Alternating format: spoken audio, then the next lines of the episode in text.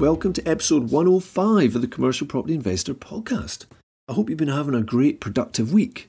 There's actually lots been going on for us since we last caught up, particularly with our current developments. If any of you follow me on Instagram, which is jerryalexander.commercial, you'll see the progress with the venue space that we've been developing out at our Dundee location.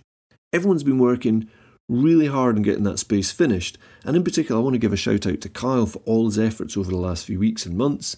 And we actually had a date to get focused. And we hosted a networking event there last Wednesday for the guys over on the Scottish Property podcast, which, if you haven't listened to, you need to go and check out. There's nothing quite like a deadline, as I say, to push things on. It's really shaping up to be a great space. I really like it. It's got all the sort of things that I like about old buildings. It's got cast iron columns, brick vaulted ceilings, stone built lime pointed walls, recycled cast iron radiators, and quirky industrial features from the past it seemed only fitting that we put in a recycled timber floor.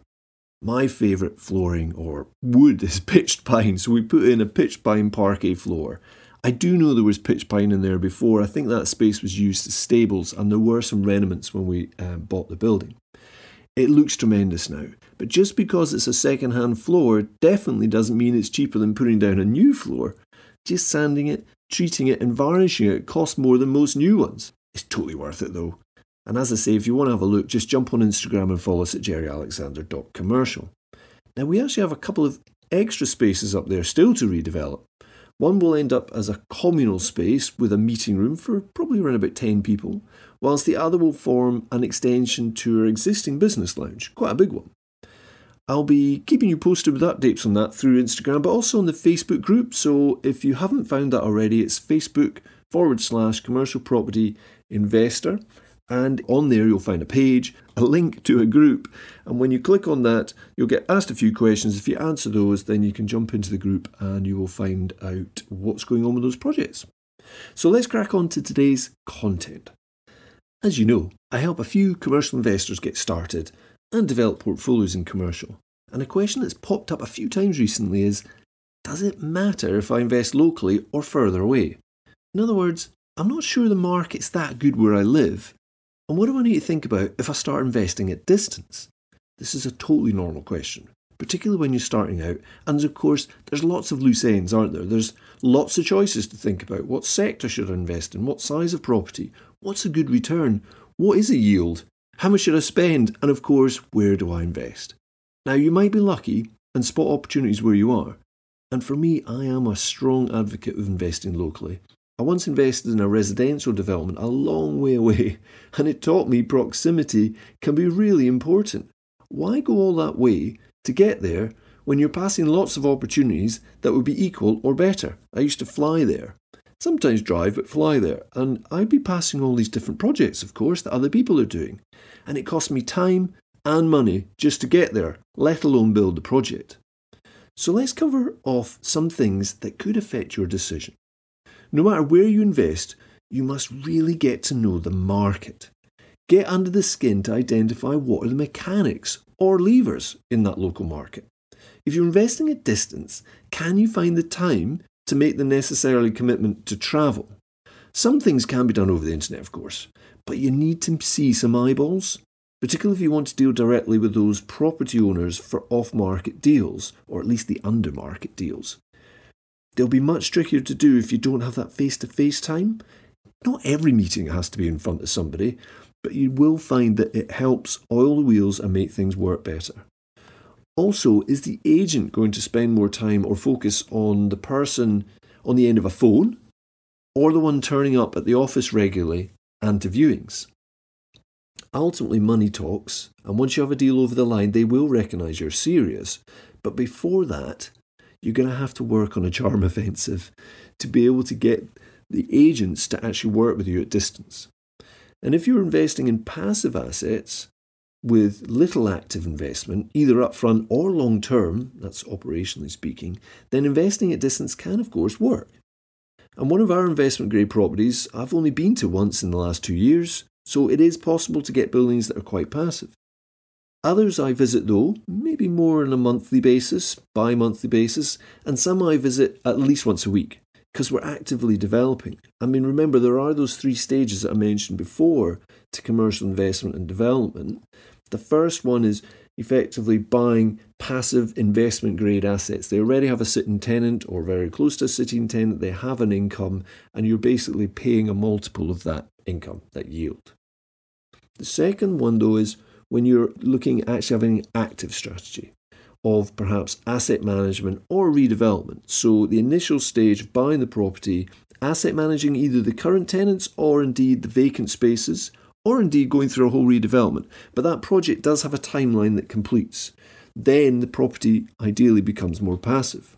Or the third one is the ongoing operational activities which of course has an upside. There's no point doing if it doesn't. And that's really where our serviced office business and our operating business works. But you just have to remember first stage is just basically passive grade investments, where of course the yield is going to be less.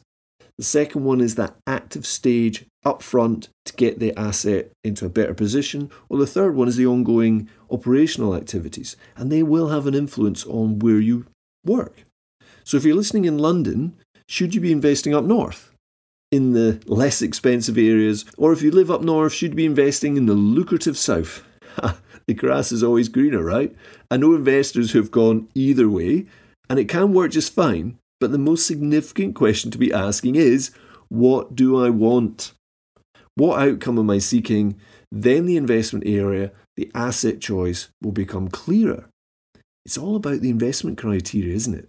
It's that investment criteria that's unique to you. Are you seeking stability and willing to accept a lower yield to achieve it? Or are you seeking asset management opportunities to build your wealth? Because you can add value to the property, not just buying an income. Is the fun and the joy of the project or simply a financial transaction to you? Some investors I speak to just love the whole process the ferreting around, the chase, the negotiation, and then the creativity of developing a site to maximize the potential return. People get a lot of satisfaction from that. I know I do. And all these questions that I'm posing here will affect your decision making process. Whatever area you pick, building relationships is key. You could say even more so when looking further afield, because those individuals need to be your eyes and ears as to what is going on and what is changing. Markets are always shifting, and if you're not there for six months or a year, you will miss changes that are going on. An example right now is that of local town centres. You may or may not have noticed, but in some market towns, maybe not all of them, but quite a number of them, the retail units that were vacant a year or so ago have been quietly filling up. Some of these small towns actually don't have any vacant units left. This might well be driven by the hybrid model working, people working from home more, and local shopping habits adjusting to suit that. And certainly the new occupiers are tending to be independents rather than chains, an exception maybe being some of the branded convenience stores. But those dynamics are happening right under our noses right now. And it might be that if you're not close enough to that town, you're not going to be able to recognize what's going on. Just a thought. If you do decide to go for investing at distance, then an option is potentially a joint venture. But trust is so critical, of course. You need to set the parameters very clearly at the start, including the exit options. Over the years, I've had different partnerships and watched others. Some work beautifully, but others have become mired in disagreement and unhappiness when the different parties start to move towards different directions. You know what it's like. It's a natural part of life. Priorities change for people. The important thing is to be open and honest about this up front. Discuss it. Recognize that that might happen, even though things look absolutely perfect and rosy right now. And put in the agreement some mechanisms to allow exit to happen should things change. You'll be grateful for it later. But anyway, joint ventures is definitely a way of dealing with that distance thing because you've got somebody with the boots on the ground. Another influencer on whether you should invest locally or distance is your strategy type. Although I would say this comes from your initial conversation with yourself about what you're trying to achieve, it might be that you want to focus on shops and uppers or changes in planning rules such as permitted development, which is a UK phenomenon for those that are based overseas where certain planning issues have changed in England, which allow some types of development or change of use to go ahead under permitted development without necessarily having to go and ask permission. This is not the case in Scotland, where I'm based, so you might exclude Scotland from your search if that was something you're looking at. Just as an aside, what that has done is underpinned a lot of commercial opportunities price wise with a residential valuation in England therefore making properties relatively more expensive, whereas in Scotland this isn't the case. So it hasn't distorted the market as much as it has in England. Whatever part of the world you're in, I'm sure there will be regional, state, and national variances, and whatever those variations are, it might affect your geographical investment focus. So you have to think about strategy as well once you've actually identified what that strategy is going to be and where it's going to work. Is it horse before car? It's difficult to work out which one you're doing first, of course. Now, let me just run through a few other advantages to investing at distance. It should force you to systematize things and take on partners or service providers that are there to sort out the local market. And that should allow you to be a bit more hands off. It should therefore lean more towards that passive side of investing. The thing is, if you're somebody who likes to keep your fingers on the pulse on, on everything, you might find that really difficult and you have to recognize that in yourself. Is that something I'm going to be able to do? And it might force you to do it, but it might come to breaking point before you let go, of course, but only you will know that. You will be less likely to be tempted to drive by your prized assets every time you're out about, of course, and concentrate on more family orientated things and normal life, right? But for me, the challenge is have been actually spending longer hours away from family, not being able to just sort out minor issues close to hand, and whilst going through the development stages, not being on site as often as I would like. I, I like to be involved in that process. Maybe the team don't necessarily want me meddling as much, but I like to be involved in that process, particularly when we're redeveloping older properties, because you can spot challenges before they become too expensive, because every project's different, right? But also opportunities to tweak what you're doing before they're missed. Part of that mix, of course, is what personality type you are. As I say, do you like getting stuck in? Is that a problem or part of the joy you get from playing this game? It's all very well focusing on the financial output, but sometimes you need to think about some other things and other benefits to you personally, whether they be mentally, physically, or even educationally. I love to feel I've done something, contributed something, and being involved in the building process gives me that feeling. Okay, sometimes it's swinging a hammer and bashing something down, sometimes it's maybe helping build something up, but in general, it's more to do with the design for me and developing out space to be the most efficient it can be. So I do get involved sometimes, and I think that should be allowed. Don't feel that getting involved in that process is a bad thing. Because certainly on social media and things, they would suggest that if you are getting involved in the day to day, then you're not doing the right thing. But some of you might find solace in getting involved in some of that activity because actually the administrative and the background work doesn't give you the same satisfaction as sometimes just getting out there and getting involved and being part of that creative process. That's just personally speaking, may not be that way for you. But I think if it is something that you benefit from, then don't exclude it from your calculations of what you're doing at distance or locally. So, if you're just getting started, right, the most important thing is to pick an area, whether it's local or further away, and invest your time in studying that market. Ideally, it would be closer to home, and the lessons you'll learn in there will form a great education and give you lots of context.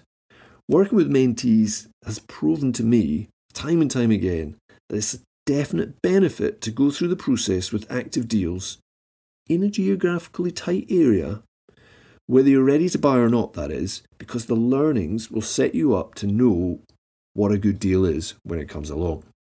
And it gives you a much better negotiating position because you now know inside what is going on with that market and similar units and class types. Whereas if it's just the first one or the first couple that you're looking at, you've not maybe got that understanding and deeper level understanding of what's going on in the market and therefore the confidence to talk about your position. We all know the phrase, the grass can be greener elsewhere, of course. And perhaps on this occasion, you might be correct. And if so, then think through how that will impact your investment criteria. If you feel that your area is just no good, which I would argue about, but just no good for your strategy or what you want, then just think through your investment criteria. It could affect your time input, the potential yield, and push you more towards passive investments if you go looking at distance, which might, of course, be exactly what you're after anyway. But it's funny. Really, people do focus almost exclusively on that financial return, as I was just saying, when working on assessing out potential projects. But more seasoned investors do realise there are other costs and potential returns. So remember to quantify not only the potential income or upside, but also about the time use, travel costs, your mental and physical returns, and the extra risk management you'll need for working at a distance. The extra protection for if anything should go wrong. So, apologies, I've not given you a specific answer about, yeah, if you're based in London, you should be investing up north. And if you're up north, you should be investing in London. Or if you're in Manchester, you should be investing in Paris. Okay, I've not given you that answer because it's different for everybody, right? But hopefully, what I've gone through here will just prod you in a few areas for you to think about how to make that decision. Incidentally, if you're not entirely sure, don't sit on the fence forever and do nothing because you can't work out whether it's going to be local or further away. If you do a project and then decide the location doesn't quite work for you, then no big deal. Take it as a learning for the next one. Are you only going to be doing one commercial or are you going to be doing lots? And just work out a way to mitigate the risk when you're doing that project, at least a little bit, by making sure there's multiple exits on any of those deals that you're doing. Because if it does get to a point where actually the distance doesn't work, or indeed locally it's not working for you, then if you've got multiple exits lined up, then there's a potential of getting out of the deal. Thank you for joining me for this episode of the Commercial Property Investor podcast. If you get a chance, jump on and give us a positive review on iTunes or whichever platform is you use. And when you're on there, don't forget to subscribe. We've got some great interviews lined up covering lots of different topics, including alternative finance, investing at a younger age, project case studies, and some interviews with some people who have some super effective niche strategies that you don't want to miss out on. So thank you so much for your continued support and for listening in. And remember, the most important thing is to get out there and get in the swim.